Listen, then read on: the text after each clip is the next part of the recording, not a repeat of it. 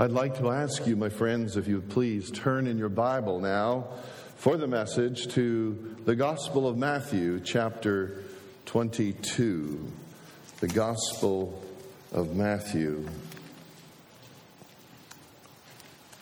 Last week, we started a series of messages called Tremendous Truths from Jesus' Triumphant Entry into Jerusalem to his triumphant resurrection. And basically, we want to discover what Jesus taught in the last week, in the last week before his crucifixion and resurrection. We don't have time to look at all of the truths and passages pertaining to the last week of Jesus' earthly time before the crucifixion and resurrection, but we are looking at some of those special events. And in that time frame, Jesus told several parables.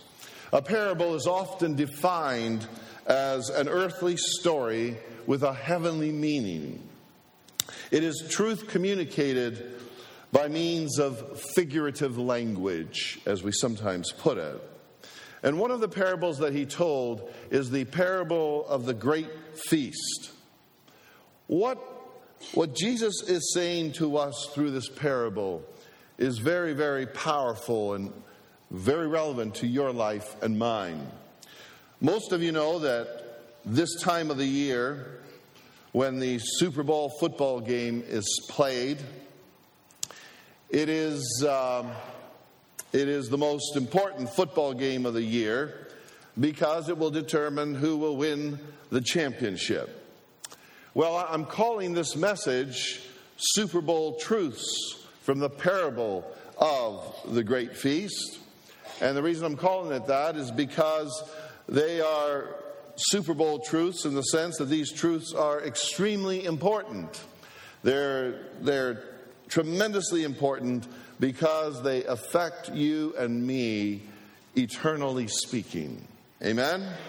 So here it is Matthew 22, beginning at verse 1. Jesus told them other parables. He said, The kingdom of heaven can be illustrated by the story of a king who prepared a great wedding feast for his son. When the banquet was ready, he sent his servants to notify those who were invited. But they all refused to come. So he sent other servants to tell them, The feast has been prepared.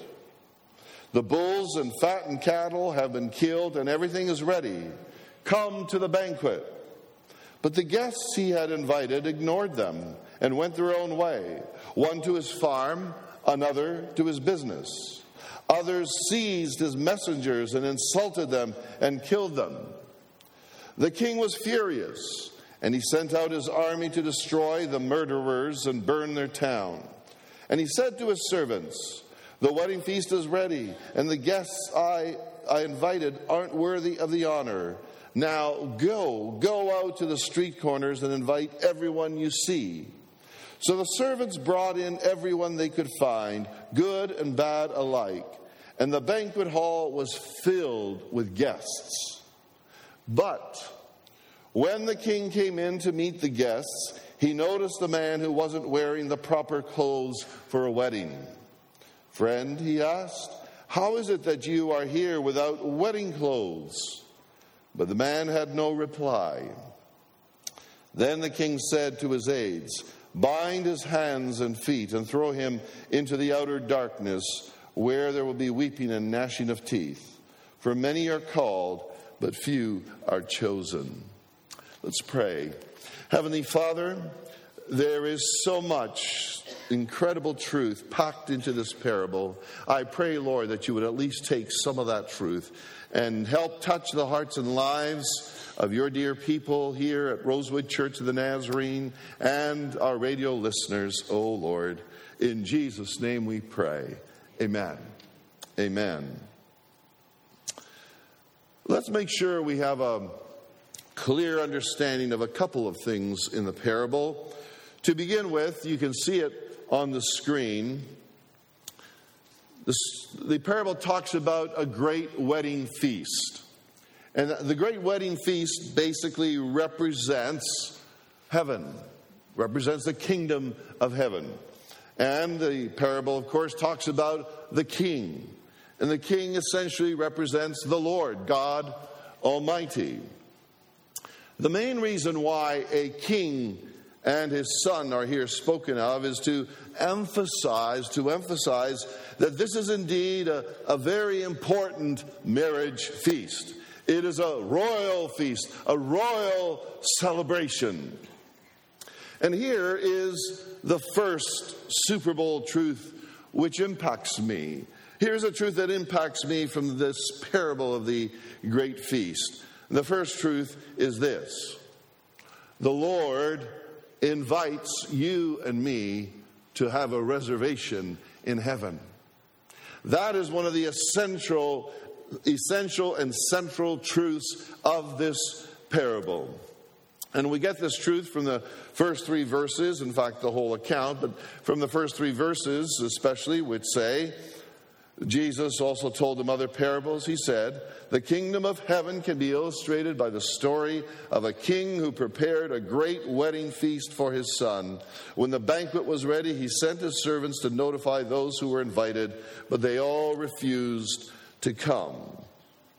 Now, some of you might be wondering why verse 3 says, When the banquet was ready, when the banquet was ready, he sent his servants to notify those who were invited. Uh, this might be hard for some of us to understand, but in the Jewish culture, in the Jewish culture and customs of the first century and other centuries, when the invitations to a wedding feast were sent out, the, the date, strange as it may seem, the date and the time for the wedding celebration were not stated or given. And probably there, there are some cultures around the world where this kind of a practice to a certain extent still goes on. Now, why they operated like this, I honestly don't know. But basically, basically they would say something like, Our son is soon going to get married. Please be prepared to come. Please be prepared to come to the wedding, and we'll let you know when the celebration will be held as soon as we are ready to go. All right? In a sense, people got two invitations. And verse 3 says, When the banquet was ready, he, the king, sent his servants to notify those who were invited, those who were previously notified. Now, initially, only a certain group of people were invited to this wedding celebration. But when the king discovered they weren't coming, the invitation was then extended to everyone. Notice this in verses 9 and 10. Here it is, verse 9. The king says, Now go out to the street corners and invite everyone you see. So the servants brought in everyone they could find, good and bad alike and the banquet hall was filled with guests. My friends, the good news is just as the king invited everyone to the wedding feast, the Lord invites everyone, everyone like you and you up in the balcony. He invites you and me to have a place in heaven. He invites us to make our reservation for heaven, the eternal banquet hall, the eternal greatest, greatest wedding celebration. John 3:16 tells us, "For God so loved the world that he gave his one and only son, that whoever, that whoever believes in him shall not perish, but have eternal life. And that whoever can be you and you and you and you and me. Each one of us who will believe. In the Bible, 2 Peter chapter 3, the second part of verse 9 says, God is patient with you, not wanting anyone to perish, but everyone to come to repentance. God is patient with you, not wanting anyone to perish, not wanting anyone to go to hell, but everyone to come to repentance. And Philippians chapter 3, verse 20 says, But we are citizens of heaven, where the Lord Jesus Christ lives. We are citizens of heaven. And so the question is Are you a citizen of heaven? Have you made your reservation for heaven? This means that you know that when your time on earth comes to an end, you will be in heaven with the Lord. Please make your, your reservation. How can you know that you are bound for heaven? Well, here are some ABCs. Here are some ABCs. How can you know that you're bound for heaven? Well, admit admit that you are a sinner. Romans 3:23 says, "For everyone has sinned, we all fall short of God's glorious standard." Or in one of the older translations, it would say, "All have sinned and fall short of the glory of God." So we have to admit that we are sinners. Have you admitted that? And then the B, in our ABC is this believe. Believe that Jesus Christ died to pay the price for your sins.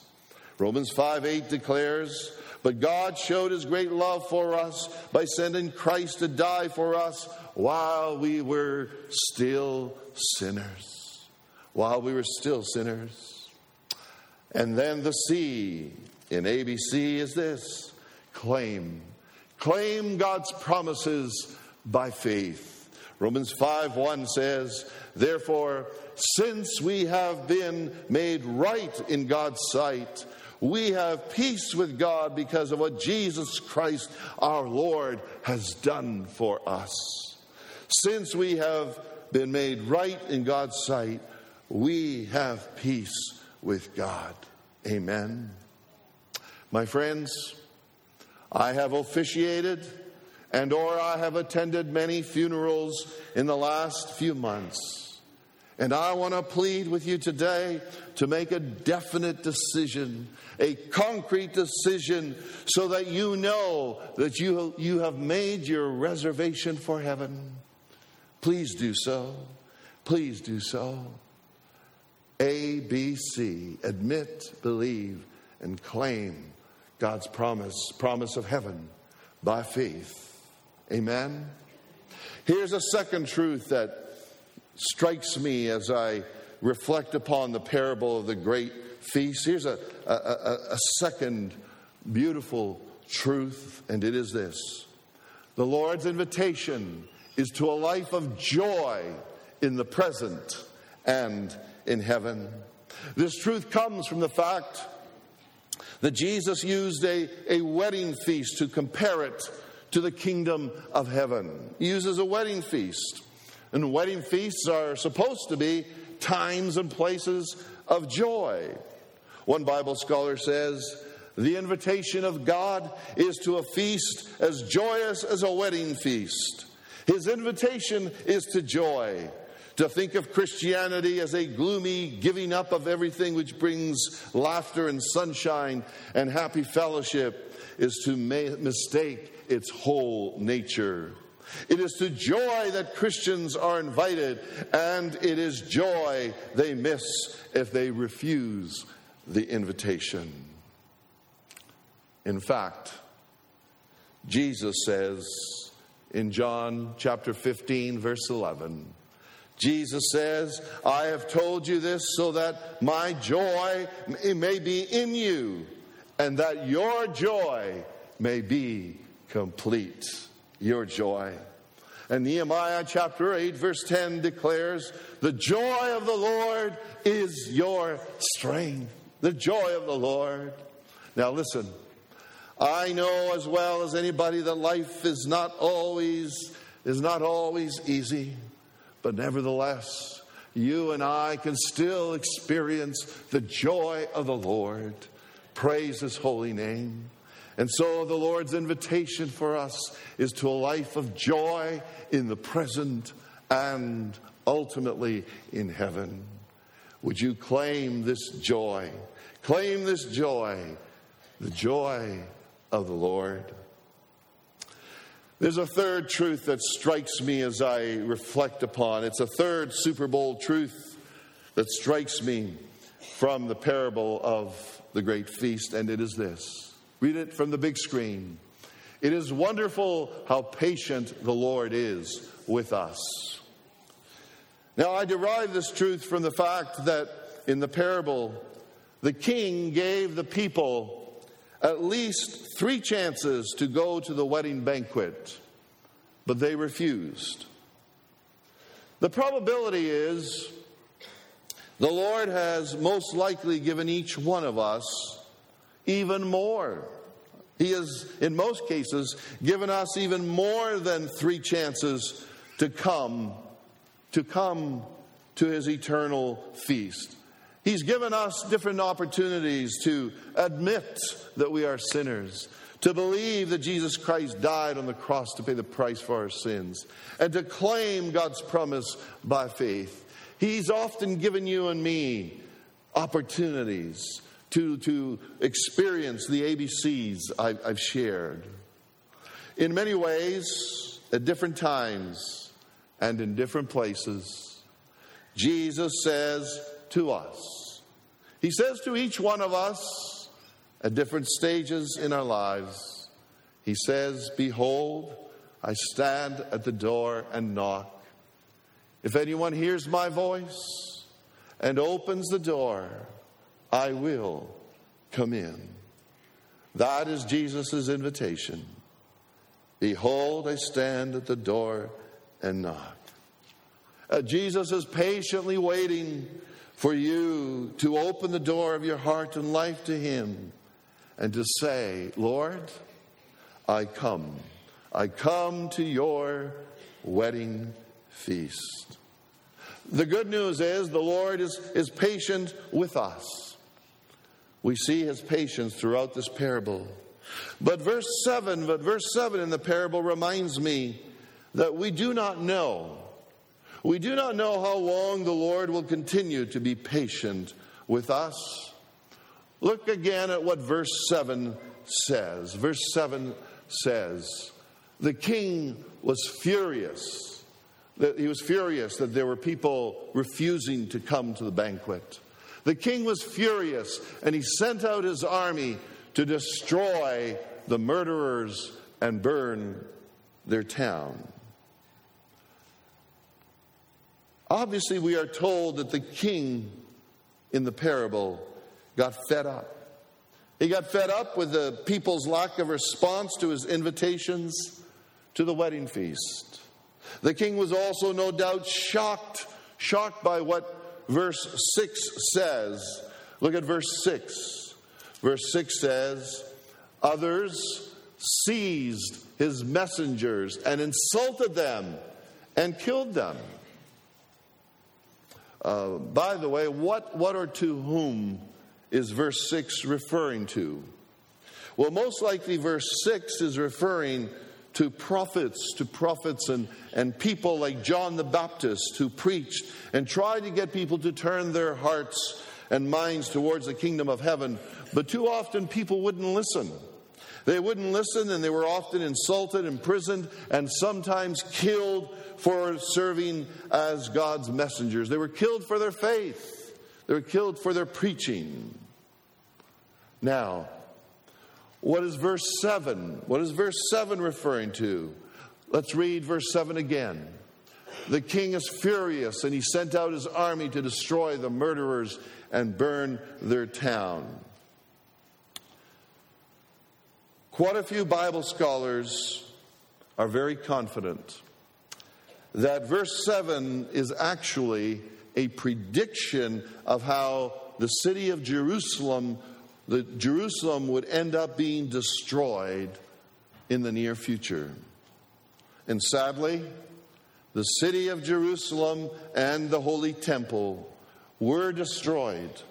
They were destroyed in 70 AD. It is believed that more than a million Jews, more than a million Jews who had crowded into the city, perished. And as a political unit at that time, Israel ceased to exist when Jerusalem was demolished by the Roman attack, the Roman armies. Now, in all honesty, I don't think any pastor, I don't think any pastor or theologian or Bible scholar knows exactly how fully, how fully we should interpret verse 7. But it does. It does cause me to wonder if even though the Lord is wonderfully patient with us, I wonder if there is a limit to his patience. Verse 7 is telling me there is a limit to his patience. My friends, when you sense the Lord's Spirit knocking on the door of your heart, don't keep saying, don't keep procrastinating. Don't keep saying, Lord, I'll commit myself to you some other time. Don't keep saying, some other time, Lord. Tomorrow, tomorrow, tomorrow. Tomorrow may never come. Tomorrow may be too late. Instead, today is the day of salvation. Today is the day to say, Yes, Lord, I give my heart and I give my life to you. Amen. Amen. Let me take you to a fourth powerful truth, and it is this. Read it from the big screen. Be careful to not be so busy with the things of the present that you forget the things of eternity. This truth came to my mind from verses 3 through 5, where we are told at least some of the reasons why the people who were invited to the wedding banquet, we're told some of the reasons why they didn't go. Let me read, starting at verse 3. When the banquet was ready, he sent his servants to notify those who were, who were invited, but they refused to come. So he sent other servants to tell them, The feast has been prepared, the bulls and fattened cattle have been killed, and everything is ready. Come to the banquet. But the guests he had invited ignored them and went their own way, one to his farm, another to his business. One to his farm, another to his business. Notice especially verse 5, which says, But the guests he had invited ignored them and went their own way, one to his farm, another to his business. Think about that, those words. Notice that it doesn't say it doesn't say they went off. It doesn't say they went off to, to play golf. It doesn't say they went off skating or skiing or snowmobiling all day. It doesn't say they got together to play dominoes and eat ackee and saltfish with the boys. And by the way, some of the men brought a variety of wonderful foods to the men's night out on Friday night. I was with the teens and I just had to help them eat a little bit of it. Verse 5, verse 5 says, someone someone went to his farm probably to do some work and another went to his business take care of business. There was really nothing terrible about what they did but their actions do suggest that they were so busy with the things of the present that they had no time for the things of eternity. You got that? I came across a paragraph that I believe communicates this truth so profoundly. It is this. Here it is. It is very easy to be so busy with the things of the present that the things of eternity are forgotten. to be so preoccupied with the things which are seen that the things which are unseen are forgotten. To hear so insistently the claims of the world that the soft invitation of the voice of Christ cannot be heard. The tragedy of life is that it is so often the second bests which shut out the bests. That it is things which are good in themselves which shut out the things which shut out the things that are supreme. We can be so busy making a living that we fail to make a life. We can be so busy with the administration and the organization of life that we forget life itself. What do we learn from the fact that these dear people went to their homes, to the farm, to the business? We learn that all of us have to be careful to not be so busy with the things of the present. Good things. Be so careful not to be so busy with the things of the present that we forget the things of eternity. Amen.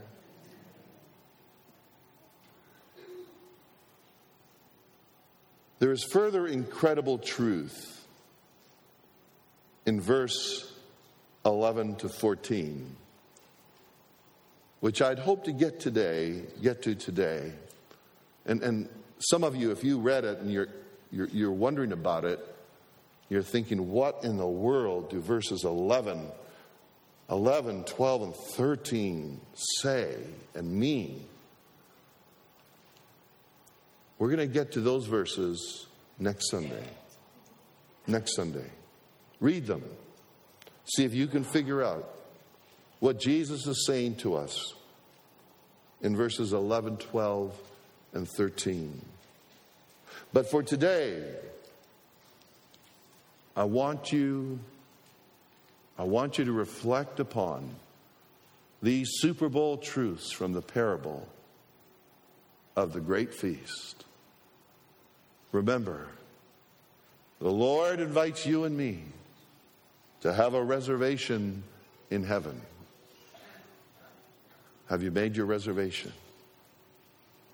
The Lord's invitation is to a life of joy in the present and in heaven. May the joy of the Lord be your strength. It is wonderful how patient the Lord is with us. But we never know when the opportunity might run out to respond to his love and grace and mercy, to respond to his invitation for us to become a part of his family and to become a part of the great celebration in heaven someday. And be careful to not be so busy with the things of the present that we forget the things of eternity. Let us pray. Dear Lord, we thank you for these incredible truths that you communicate to us through the parable of the great feast. Lord, I pray that you would touch each of our hearts and lives so that truly we want to respond to these truths. We want to respond, Lord, in accordance with wherever we are at in our spiritual journey with you. Let it be so. In Jesus' name we pray. Amen. Amen.